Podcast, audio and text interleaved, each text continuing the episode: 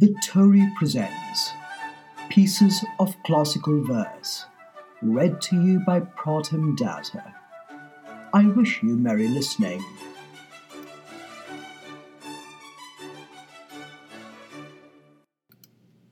A Soliloquy from Richard II's Act 3 by William Shakespeare, read to you by Pratham Datta.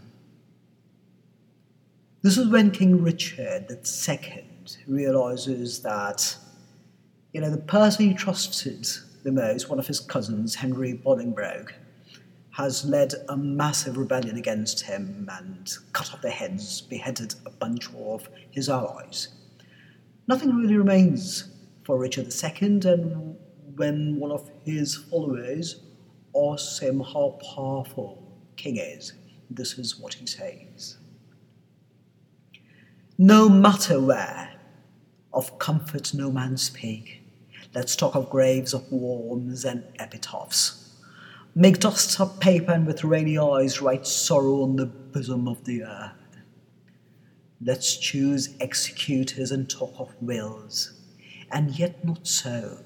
For what can we bequeath save our deposed bodies to the ground? Our lands, our lives, and all are Bolingbroke's, and nothing can we call our own but death, and that small model of the barren earth which serves as paste and cover to our bones.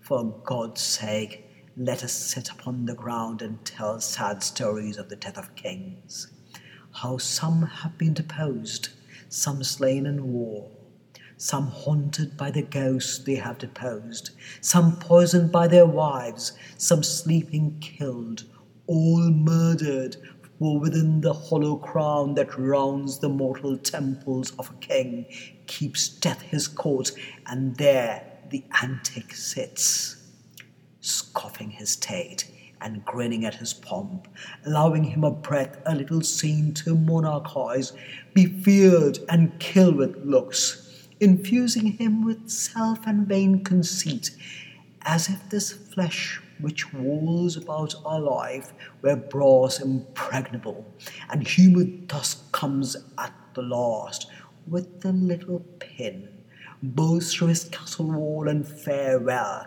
king. Cover your heads and mock not flesh and blood with solemn reverence True away respect tradition, form, and ceremonious duty, for you have but mistook me all this while. I live with bread like you, feel want, taste grief, need friends, subjected thus. How can you say to me, I am a king?